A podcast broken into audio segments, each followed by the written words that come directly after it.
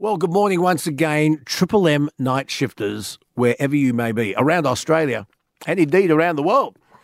It's time for the Quickie Clue.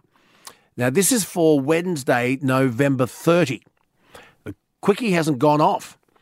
We do know that it's an Australian iconic performer. And we do know that the Quickie sounds like this. Today's clue for podcast thrill seekers everywhere is that the lead singer sang in two iconic Australian bands. Here comes the quickie. Talk to you tomorrow.